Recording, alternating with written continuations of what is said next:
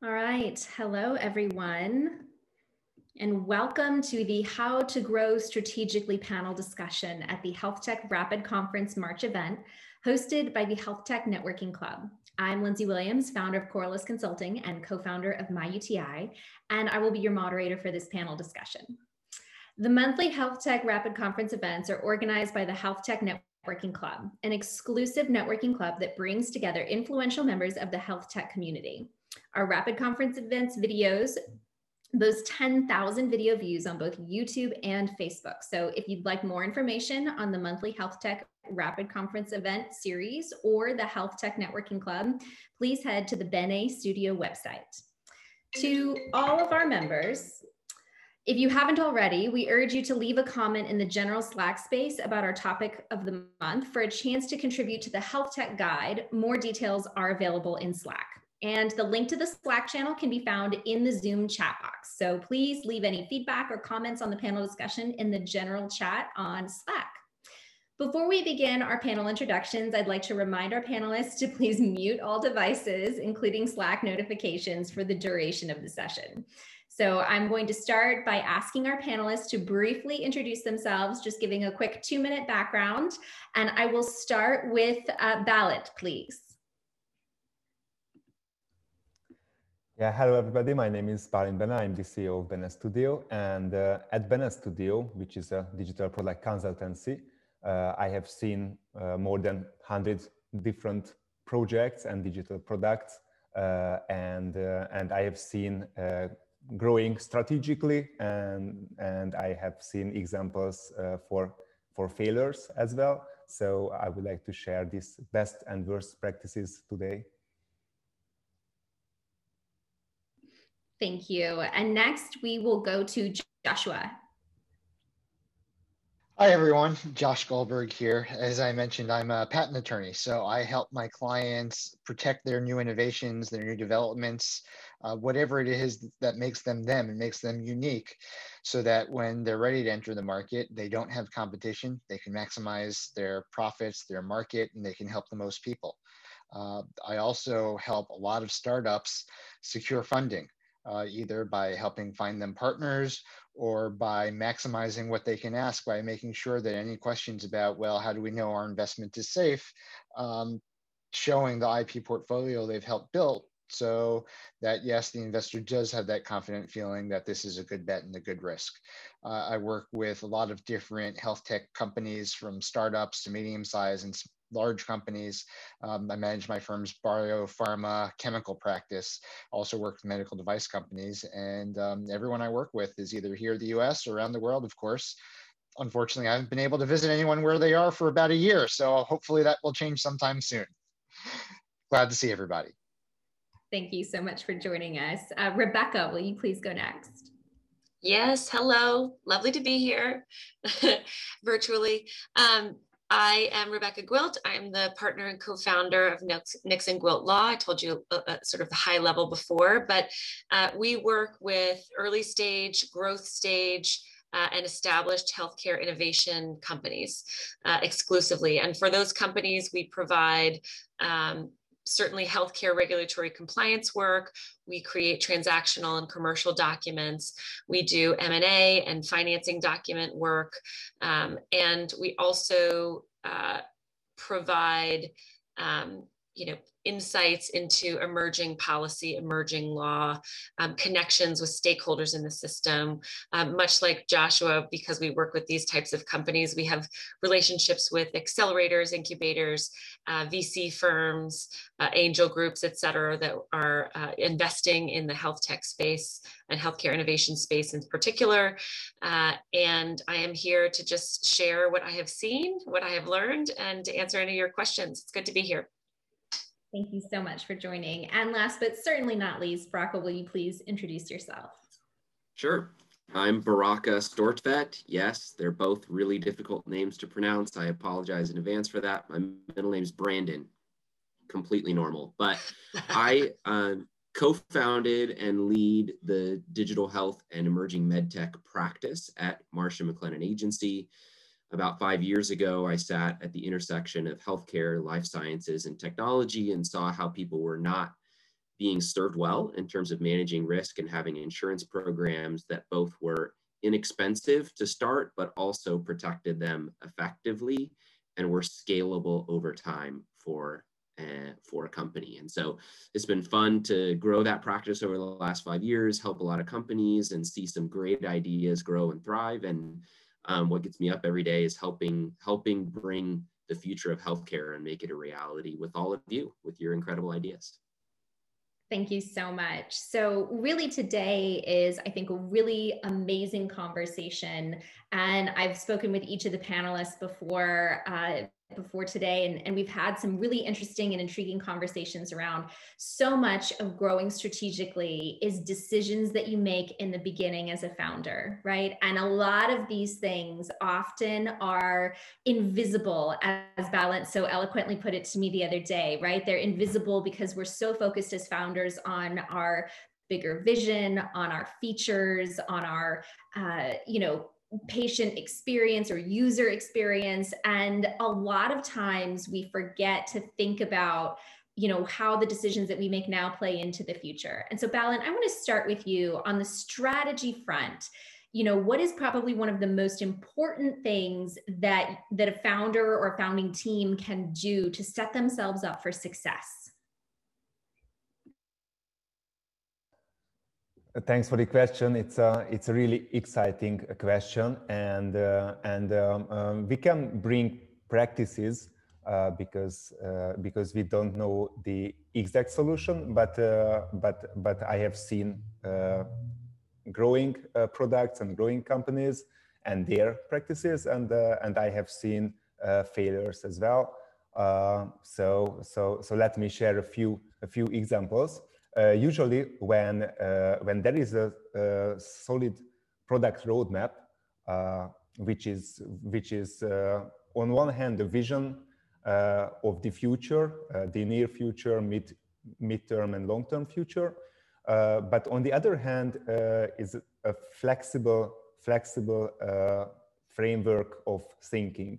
So, so, so being in the middle uh, uh, is really useful if we talk about the product roadmap, being flexible uh, with the elements, but, but, but having some structure.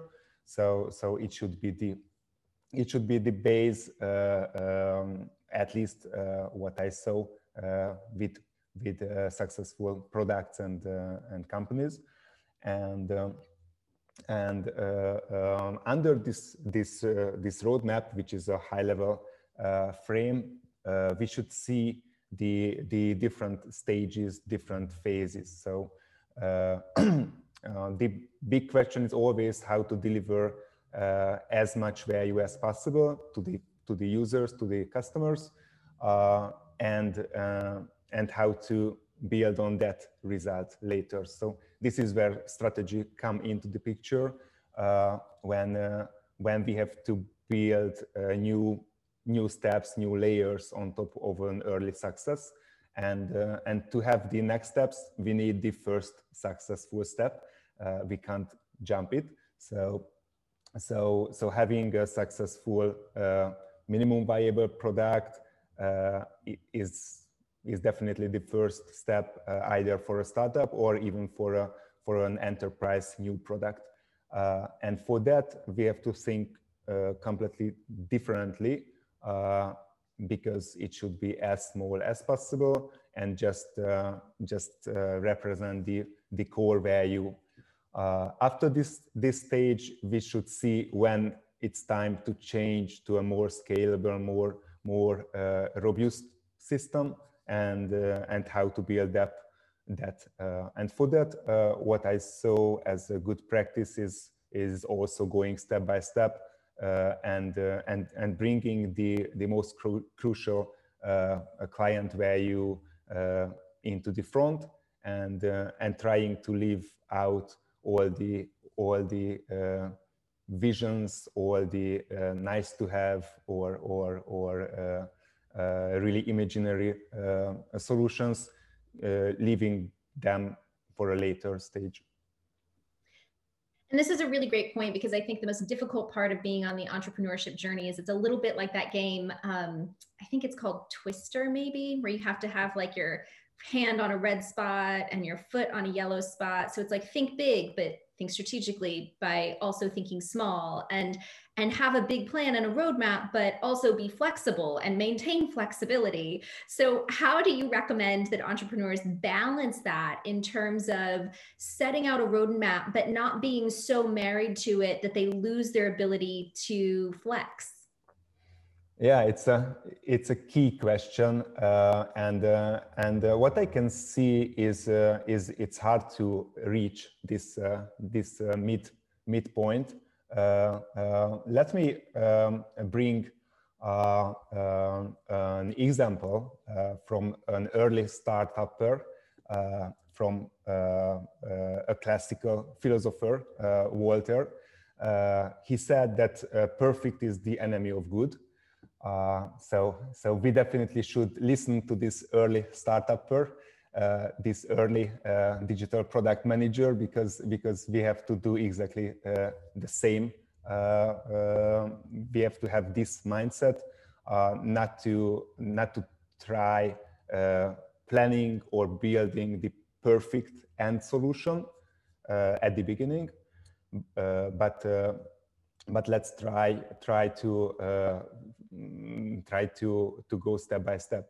Because what can be a worst practice is uh, having a great idea keeping it uh, as a secret and working on that for like for years uh, and uh, and having uh, several hundred pages documentation every detail is worked out but but but haven't met with with potential users, haven't met with, uh, with uh, technical experts uh, who can reflect on that, that plan early on. And, and in these cases, it's really risky either to build that solution because it costs a lot of time and money uh, and uh, and it's risky on the business side as well because because uh, breaking down an already built up uh, massive, uh, really complex uh, concept to its core is sometimes more more difficult than than than just to to to start from scratch. So so this is what what I saw as a as a worst uh, a practice uh, in terms of the results because because in most cases this uh, this strategy just didn't work. So and uh, and and we should uh, uh, take care of this this side of the of the scale. And and I have to say that that we should be careful with the with the other side of the scale as well. So so so being too agile too flexible changing all the details every day in in in every hour uh, uh, losing all um, the the structures uh, and uh, and saying we are really flexible, really agile, and this is this is the way how we we can disrupt uh, the the the old world. Uh, uh, if it's if it's too flexible too often, then then then it also can cause problems. Uh, but on on the other way, uh, uh, problems because because there is no no time frame, no no strict framework to actually do something to reach reach any milestones, reach any results. Um, so so, so uh, it's also a practice uh, which uh, which doesn't lead to success too often. So what I what I saw as a good good balance is uh, is having a strict uh, plan for the next short phase, as short as possible. Even it can be like one month ahead, uh, having a really strict plan for that. And for the next phase, having a, a, a quite detailed uh, vision. Uh, and for the phases after that, having uh, less and less detailed, more high level uh, more flexible uh, visions because this way when we are going on our roadmap towards our goals uh, we always can refine the upcoming one, two, three milestones, uh, but we also can keep the flexibility uh, for the next phases. And uh, the flexibility, not just uh, not just in terms of budget and uh, and and the and the, the, the project details, but in terms of mindset. So if we have a really detailed plan for six years, uh, it's hard to think flexibly. Uh, it's, it's hard to think outside, outside of uh, the box.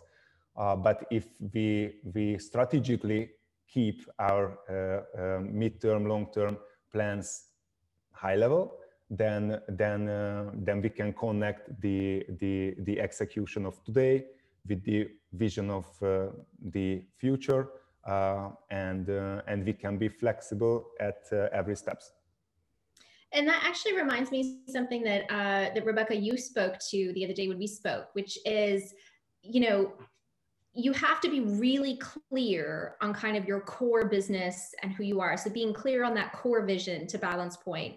Um, but the reason that you actually told me that is because it, it helps inform from a legal perspective how to protect and guide an early stage company. And that really wasn't something that I had thought about bringing in legal as an early advisor versus just, hey, I need these documents, these contracts, these forms. Can you speak a little bit more about that?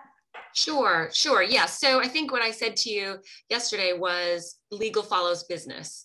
Um, we end up getting calls from folks for whom it's clear we are on their checklist of things to check off before they move forward. And they say, we know we need a privacy policy, we know we need a licensing agreement. Um, please draft those up for us so we can get to launch, you know, next month. And um, you should be very, very careful of accepting any legal document from any lawyer who hasn't sat down with you and really understood the nature of your business, what your goals are, what your timeline is, um, the products you're selling or the services you're selling, and who really understands the regulatory structure within which you are operating. So, you know, most of you on the on the call know that healthcare is more regulated than anything else, almost um, beside maybe maybe nuclear power, maybe banking. Um, but but it is quite important um, for for the person advising you to understand your product, your services, and the framework within its it, within which it's operating. Um, and and and so you know. Before you ask for particular documents, keep in mind you may not you may think you know, but you may not know exactly what you need. Um, so allow the folks in your um, sort of circle of influence, which includes your tax advisors, your certainly your IP advisors, Josh, your um, your uh, uh, your legal uh, make sure that they all really understand your business and your goals uh, because many of us especially if we work particularly you know it, it focused on the health tech sector have seen a number of different business models lots of different ways to do things. And we may actually have some advice for you on um, how to tackle a problem that you're trying to tackle um, not just from a legal perspective but from a business strategy perspective um, that can save you lots and lots of time undoing things later I think that's so smart. And actually, Josh, I want to hear your perspective on this too, because one of the things that Balin also brought up is, you know, so many people often feel like they have to be in stealth mode to protect themselves, right, for so long and, and to perfect something before they come out. Um, you know, from an IP perspective, you know, what are some of your kind of key takeaways or advice around how to look at IP from an early stage, especially if you're wanting to protect yourself, but also if you're not sure if you have IP or what could actually be IP you may not be considering. Sure, Lindsay, happy to, to weigh in on this. And first, I'd really like to echo a lot of the things that Rebecca and Balint said. So, you know, with Rebecca, there is nothing more important than working with someone you're comfortable with. And you know, I, I know from our perspective, we want to be considered a close, trusted advisor of our clients and part of their business. We want to know what their business is, um, how they do things, what their plan is, how they expect to make money, bring products to market, all of that. Because if we don't know that, just like Rebecca said, there's no way we're going to be able to provide the proper advice and actually give you the most value that we possibly can. Uh, I have people who say, here, come and draft this patent application for me and go away. And sometimes we do it. uh, but it's really not doing our clients a service. And, and to Rebecca's point about really having to understand why, the why, why are we being asked to do this? I remember, you know, 10, 15 years ago, I had a client working on a license and they said, okay, we want you to review this licensing agreement for us. Just look at these two sections. And I'm looking at this, I'm like, how can I possibly give you good advice on a licensing agreement if all I'm doing is looking at these two sections? That makes no sense because I then look at the first section and it says, well, for this, it, it, refers to certain definitions. So then I have to go look at other sections to find what those definitions mean. And then it refers to other parts of the document. So I wound up giving advice on things that weren't even IP related. And they're looking at me, oh, how did you know how to do that? Well, it's because I read the document and I took at it from a holistic view, right? So you really have to work with people who take that viewpoint. Otherwise, you're doing yourself and them a disservice. And that gets into what Balin said don't let perfect be the enemy of good. And that comes into a lot of what I do, right? I use that phrase all the time. People talk about IP and they think, well, I have a new technology, a new innovation, I'm doing something. It's not patentable, right? To be patentable, I need to have something earth shattering or groundbreaking, like the first iPhone or the first personal computer or some new cancer drug. And that's absolutely 100% not true. The example I use all the time is, you know, a simple pen, right? Here's a simple rollerball pen as compared to a ballpoint pen. Each of these probably have 100 different inventions involved if you really get down to the micro level from the overall appearance design of the pen how the cap fits on it um, you have the ink involved, the viscosity of the ink, how the ink escapes from that little structure up front, which is going to be different for this pen than that pen. So really anything you're doing that's never been done before, even if it's an incremental improvement, might be really the huge benefit that everybody looks and says, wow, that's where the value comes from. You know, here in the US, most people know of Thomas Edison as one of the most prolific inventors ever and one of the most valuable inventors ever. And everybody thinks, for example, the light bulb as Thomas Edison's greatest invention. Thomas Edison didn't actually invent the light bulb, somebody else did. What he did, what Thomas Edison did, is he went through all the different patent offices around the world, which was a big deal back then, to find out all the different materials that could be used as a filament to light up. And then he went through testing and he tested hundreds of different materials before he selected the right one that had the longest life, the brightest burn, all of those things to make the best light bulb. And that was really his innovation. And that's why everybody thinks Thomas Edison invented the light bulb. What you all are doing is no different, right? Maybe you have something groundbreaking, maybe you don't. But if you're doing something new and different, that's what you have to protect. And the sooner you get me involved, someone like Rebecca involved, the better you're going to be able to protect yourself. Uh, this is where being perfect, being the enemy of good comes in. Number one, you can wait and wait and wait until you fully refine your product, your project, your strategy. The longer you wait, the more risk you take of somebody else coming ahead of you.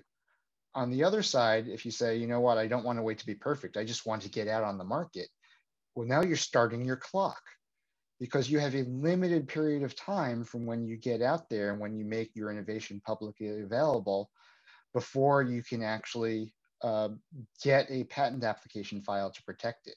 When I say limited clock, from your first sale, your first offer to sale, your first publication, you have one year. Otherwise, your patent rights are gone. Think about that. You might be donating your company's foundation to the public the earlier you talk with somebody to know what those issues are, because most founders don't know what they don't know, the better off you're going to be. I think that's so important. And so often so many of these things are invisible to founders, right? And and I think that's a really important area. And you know, we talk about strategy and strategy is yes, so much growth and and product design and a lot of those things, but it is also protection, right? In these areas. And actually, Baraka, I wanted to have you talk on one other area of protection that that honestly I don't hear referenced very often in early stage companies, and that is insurance Yes, uh, it's really a, a, dirty word when it comes to early stage companies a lot of the time because it's something that can um, you know, I think the the elephant in the room is money, right? When you're an early stage company, you have limited resources. You're thinking about how do I effectively use those resources to develop a product and get it to market and build my business. And the last thing you want to think about is the things that could go wrong, right? But I think in terms of scalability and setting up your company in a way that is not going to have things that go wrong that destroy your foundation, it's important to at least think about. And it's not as expensive as you might think. And we kind of help, just like you build the product roadmap, we help our clients think through a risk roadmap. You know, what are the risks that you have at different stages? And what maybe do you need from an insurance perspective? And maybe what you need when you first start is a $500 a year insurance policy. That's not a big deal, right? Or maybe it's 3,500 or 5,000. These are not big numbers, right? But they can protect you from the things that go wrong, especially in healthcare. Anytime you're in health tech, there's potential of harm to someone at the end of what you're doing.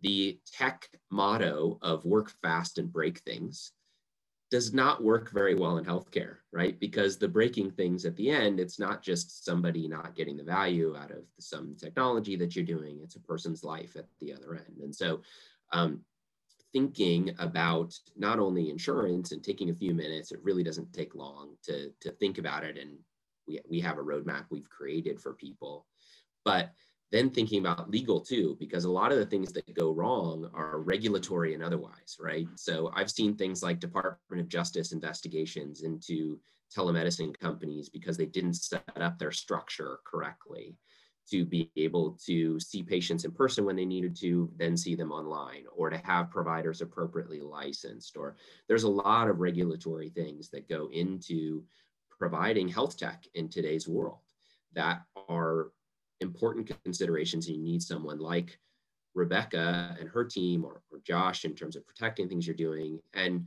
it, it's not as expensive as you think from my perspective. And then Rebecca, just to plug her firm too, their rates tend to be like half of a normal firm's, big firm's rates from an hourly perspective. And so you get a lot more value. And then you have someone who really understands your business. And I think those things together are important. I was just gonna I was just gonna rep um, Baraka because what you don't uh, realize he used to be an underwriter, which I think is a really important piece here. What you don't realize in the health sector is that there are companies that will sell you a bunch of insurance, not understanding your business and the risks of a, for instance, a telemedicine business where you're actually providing patient care versus a device or software business where you're sort of supporting those folks, but you don't take on the liability yourself. Those should be underwritten differently. And I don't always see that with my clients. And someone like Baraka that understands the nature of your business is able to guide his underwriters to get you a rate that's not outrageous. Um, so I've had a ton of clients that I've that have gotten quotes and I've sent to Baraka and they've been very happy. And again, just Thanks. to underscore the importance of like working with people you know and trust, and also having that relationship with that kind of early advisor team that should include not just your technical advisors, not just your kind of early adopter advisors or physician advisors, clinical advisors, but also legal uh, from the from the perspectives right of risk mitigation, IP, uh, and and insurance, right? I mean that's a that's a big play. And actually, um, you know, kind of moving into this more technical aspect of strategy. Baraka, I don't know if you'll just chime in really quickly since uh, we're on the topic, but uh, I was shocked to learn what the number one claim for small businesses is right now. Will you share with us? Yeah, um, we're seeing tons of cyber claims right now. Um, and people tend to think that uh, people tend to think that hey cyber criminals are only going to go after big companies. They're going to only going to go after people that have 100 million patient records that they can steal. But what they do is they tend to go after businesses that don't have as much IT infrastructure and don't have the protections in place. And guess what? They health tech is a great place to do that because there is a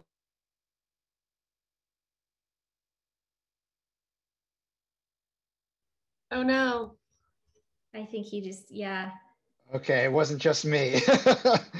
um, so I think one one thing that he was going to talk about that we we spoke about the other day was um, the the fact that they actually target these smaller companies and, and are able to basically get access to your information and how devastating that can be. Oh, are you back, Baraka? Okay, you finish. Yeah, I'm back. Sorry about that.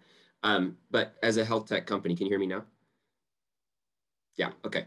As a health tech company, I think the the thing that they'll go after is you have the patient data, right? They know you have patient data that's very valuable on the black market and you don't have the infrastructure that a lot of larger companies have to protect it. And that's what makes you a bigger target. We've seen tons of ransomware as well as other attacks on these smaller businesses um, as well.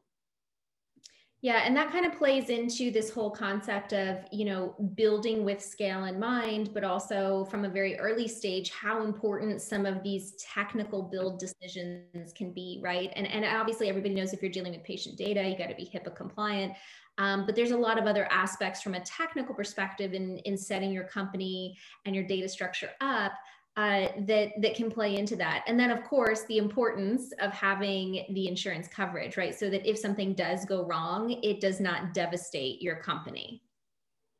Yeah and the average ransom today is $300000 which is a lot of money for a startup right? And your investors yeah. don't want to see that money go to ransom versus investment in their in their company right absolutely yeah. so i know um, and, a, and, a, policy and a policy can be as little as $100 a month to protect you so right which is so worth it in the grand scheme of things absolutely if you're getting it. a bunch of those claims it's not going to stay 100 bucks a month that's for sure True. Which so buy now. build it better too. Absolutely. So I mean, I think that's also brings us back to to Balint in terms of you know how do you build with growth in mind right? So often i think we're we're trying to get an mvp out the door and we just want to do it with you know as little investment as possible so we can show traction get better valuations to go raise better rounds you know but at the same time i think you know there can be some things that are worth spending money on, right? The the hundred dollars a month for the insurance, yes, check that box. Uh, but then also from a tech perspective, Balint, you know, what would you recommend, you know, for these early stage founders and companies to consider uh, in in building out their kind of MVP tech platform? Yeah, it's a, a really exciting uh, question, and uh, and we have to to to summarize uh, uh all that risk aspects uh, which uh, which Rebecca Joshua Baraka mentioned today. Because if we talk about the technology of of a new product or or a startup, then then it's all about risk mitigation and and and risk risk evaluation and uh, and the uh, priority of, of different different approaches. Uh, why is this so important? because because most of the of the founders or product product owners focus on the business, which is obviously a really good thing. Uh, but but on the surface, from a business or a user perspective, uh, we can see features, we can see functions, what, what I can do with that particular application. And, uh, and it's really easy just to think about the, the features and the new and new features on the wish list uh, uh, and to forget uh, the, the system under the hood. Uh, and um, if, we, if we go with this, this uh, high speed, we can break things, as Baraka uh, quoted, but not just not just on the on the legal side, but uh, but on the on the uh, technical side as well. So so for a, for a fir first step to to having a prototype, it's really it's really good to do as simple as possible. Uh, but uh, but after that, when when when the idea is proved uh, by some key users, some key stakeholder feedbacks, uh, then then then we have uh, we have to plan with the with the technology aspects as well more. For this this really first prototype, even we don't have software we can do do user experience focused wireframe prototype for that.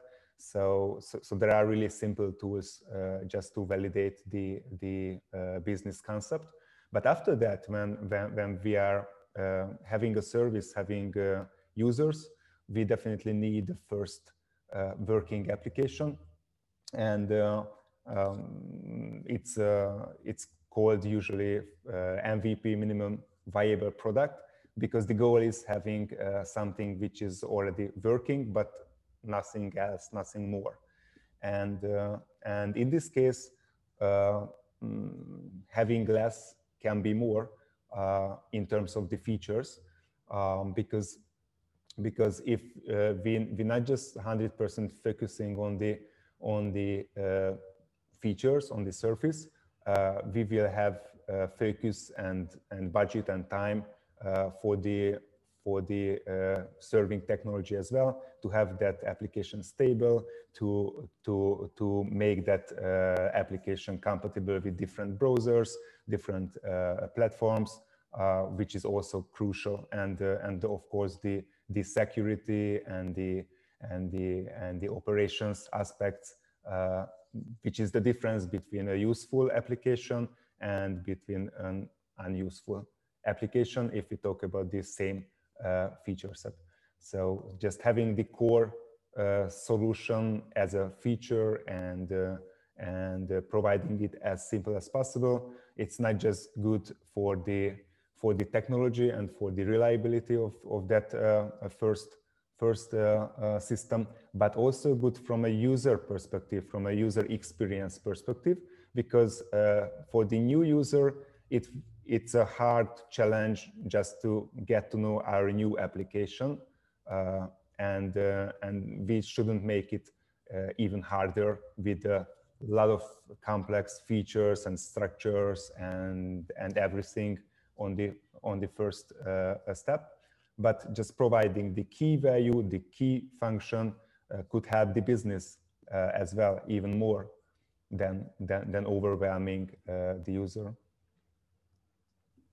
I think one of the things that that entrepreneurs struggle with is this um, idea of how to balance where the spend goes, right? And and specifically, it can be a challenge to to not want to spend it all, right, on on kind of the the design aspects, the experience, the product piece of it. Um, but you know, Rebecca, you made a comment to me yesterday about like don't let money get in the way of good advice and better decisions. And I think um, you know, speaking to what Balint said of, you know, hey, get your minimum viable product out the door, get it tested, um, get the feedback that you need to have those kind of inflection points, right? You have your kind of key milestones or flex um, points along the way that, that you allow yourself the flexibility to make changes if needed. Um, but, you know, from a legal perspective, it can be really hard to spend money on picking up the phone and calling a lawyer and saying, let me spend an hour walking you through my product because I know I'm going to get charged for that, right? Um, can you speak a little bit about how your group has maybe uh, shifted to meet the needs of health tech in particular?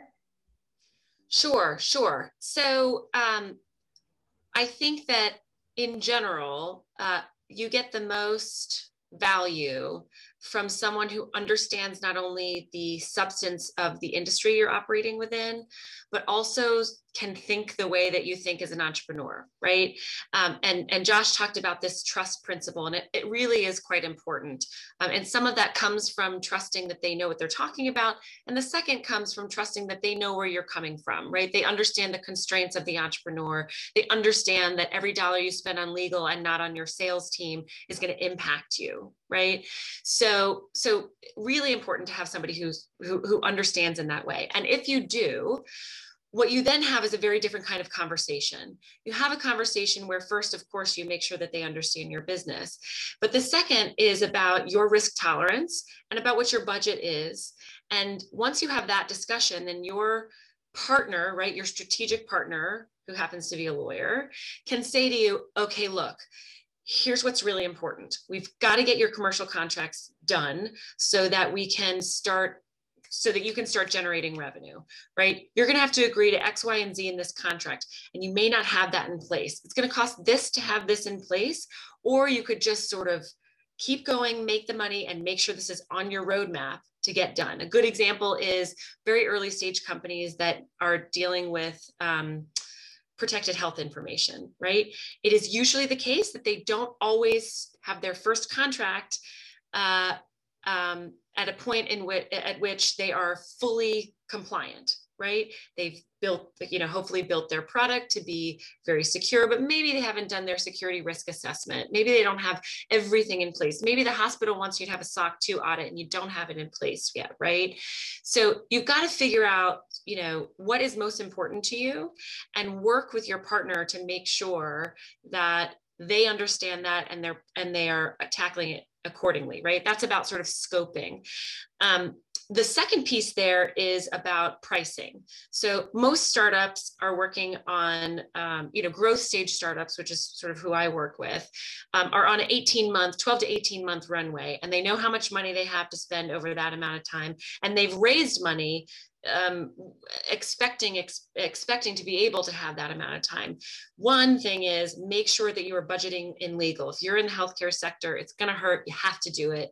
You're not selling widgets. And so, you know, factor in that budget. The second thing is, you know, how can you avoid getting a? I, this is not a joke. We had a client that ended up um, through you know relationship with the founder decided he wanted his buddy at another law firm to be their lawyer. We said great fine good luck. We heard later that they had gotten a $300000 legal bill in one month for work for work that we could have priced flat fee for a, a, fraction of that right? And we're not a discount firm right?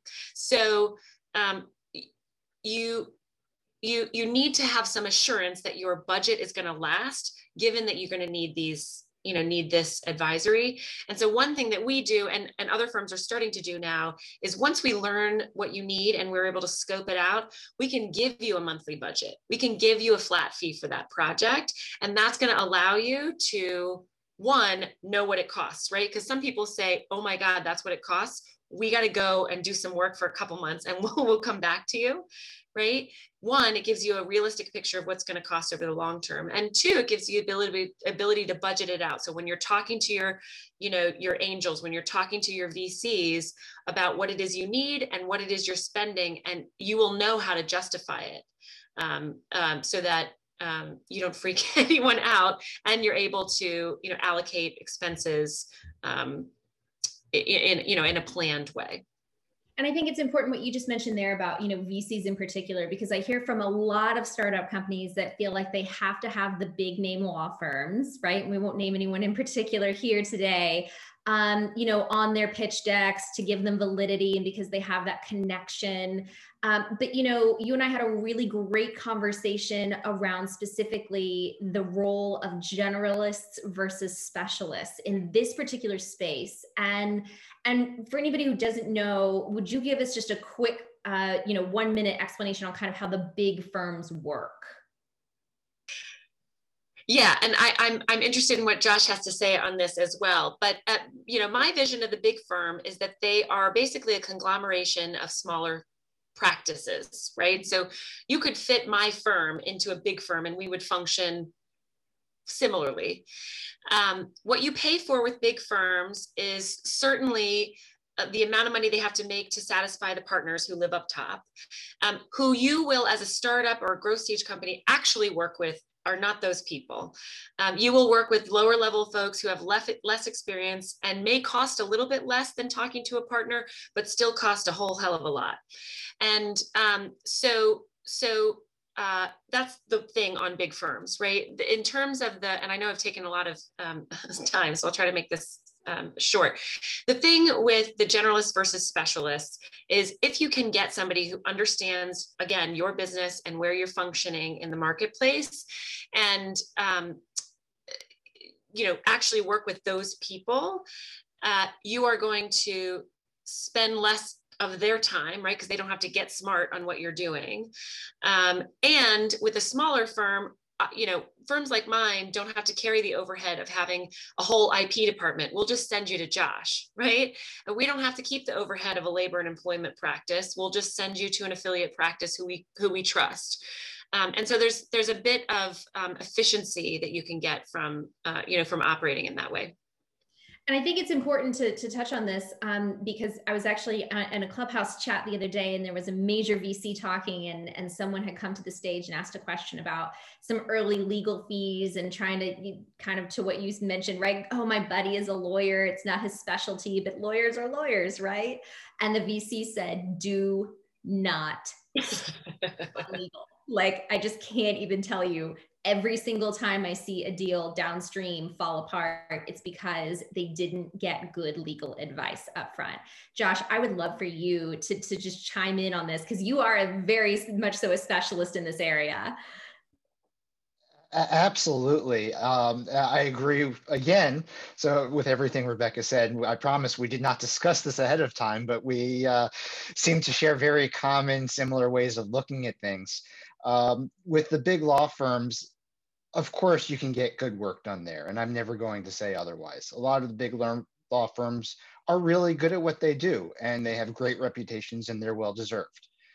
You're also going to pay for it. Um, and more often than not, when you go to a big law firm, you're going to pay some multiple of what someone like Rebecca or I might charge you. Not to say that we're cheap.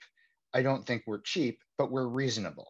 We like to work with our clients and understand their limitations, budgetary or whatever, where they are in the process, and really work with them. The best piece of advice I could give you, whether you're working with me or anybody else in the legal industry, be really clear up front about what it is that you want to have done and what it is you expect to be charged for it. And it's okay if the work that gets done is different than what you think it needs to be going in, right? Because that happens all the time you don't have all the knowledge of the legal world. You're coming to the expert and asking them, what do you think I need? And they'll tell you, really, for where you are, you came to me saying you wanted A, but I think you need B. That's fine. That's great. Just make sure by the end of the conversation, it's clear we're going to do B. This is the timeline, and this is what it's going to cost.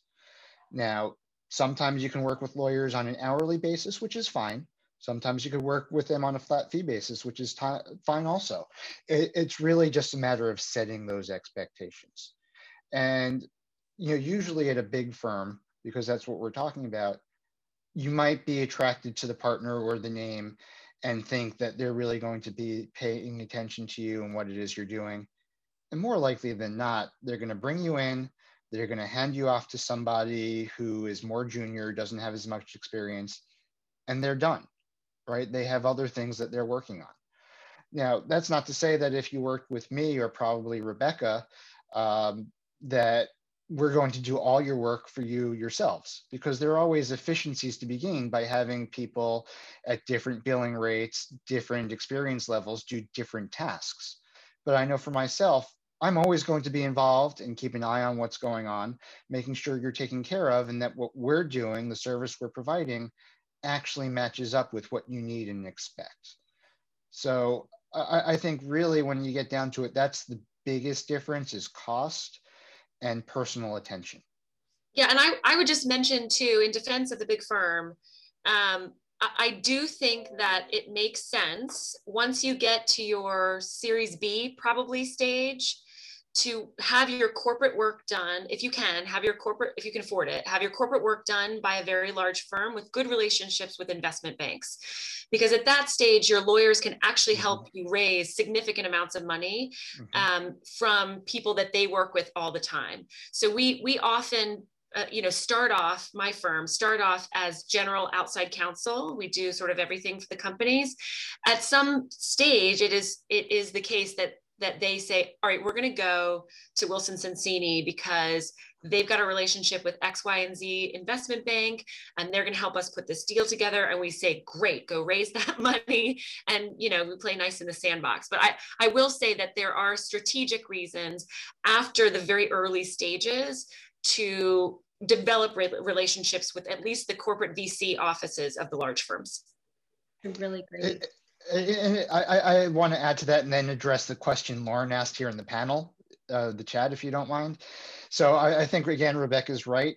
Um, but just because you're working with a big firm for one of those things where they have that expertise that cannot be replicated does not mean they're your go-to for everything you know you use a different tool in the toolbox for different activities you don't use a screwdriver to hammer in a nail right you don't use a small firm a smaller firm to go after some of these funding opportunities just like you don't use the big firm uh, to do something where they're not well designed to do and, and that gets to the question that lauren here asked in the chat about um, being charged seven hours for putting together an estimate that honestly is outlandish. And if it were me, there is absolutely no way I would pay that. I would push back as hard as I possibly could on that. I mean, if you have a good relationship with that global law firm, you want to keep working with them, you know, hopefully they're going to find some way to make it right to you. I'm assuming it's um, not actually doing the work, but I would find somebody else to work with on your IP search, whether it's me or somebody else. Honestly, it doesn't matter. I've I never seen be, anything like that. No, I, I would be. I mean, I've seen similar things for that. Yeah, I've seen similar things too. But personally, I would be embarrassed to send that kind of bill. Um, and the other thing is, if it's not someone you have a formal relationship yet with yet, uh, whether it's the global law firm or you know their partner, if there's no formal relationship, you don't have an engagement agreement with them, anything like that, there's no obligation to pay on an estimate.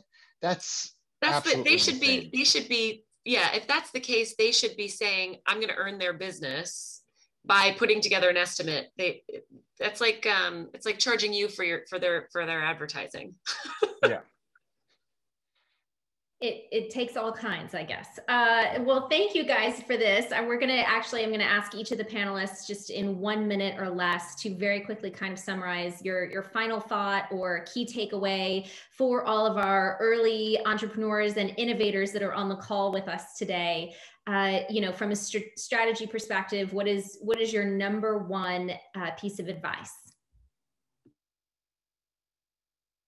Balint, let's start with you. Yeah, from a strategy perspective, if uh, we would like to grow strategically with the digital product, then then we should keep an eye on the uh, on the budget dedicated for the for the technical depths or the or the technical aspects, uh, and and we can balance uh, uh, between the, the, the continuous improvement or or or having uh, different phases and different new systems from scratch for that phase because it's it's also fine. Uh, it can be reasonable having a, a, minimum viable product and then building a, a, scalable, reliable system after that from scratch. And uh, after a few years, uh, building a new system with a modern technology uh, uh, also from scratch. So it can be a scenario uh, or we can improve the system as a live organization uh, with like uh, technologies like microservice architecture uh, uh, continuously. Um, but uh, what's the most important is either way, we should take care of these technical aspects and technical depths and, and we should solve them to prevent um, big problems later, uh, which which could harm the business. Okay, Barack, if you can give us one line, what is your key key takeaway? Yep. Working with a specialist is always better and less expensive than working with a generalist. Perfect. Perfect. All right, Rebecca, what's your takeaway? Uh, build a circle of uh, influence that you trust, that know your business, and share your goals. Perfect. Josh, we'll we'll wrap it up with you, and then I will uh, transition us into our next Slack networking session. So I would say find people you know, like, and trust to surround yourself with who have the knowledge to fill in the gaps that you don't know about or don't know exist, and listen to their advice uh, as you go forward.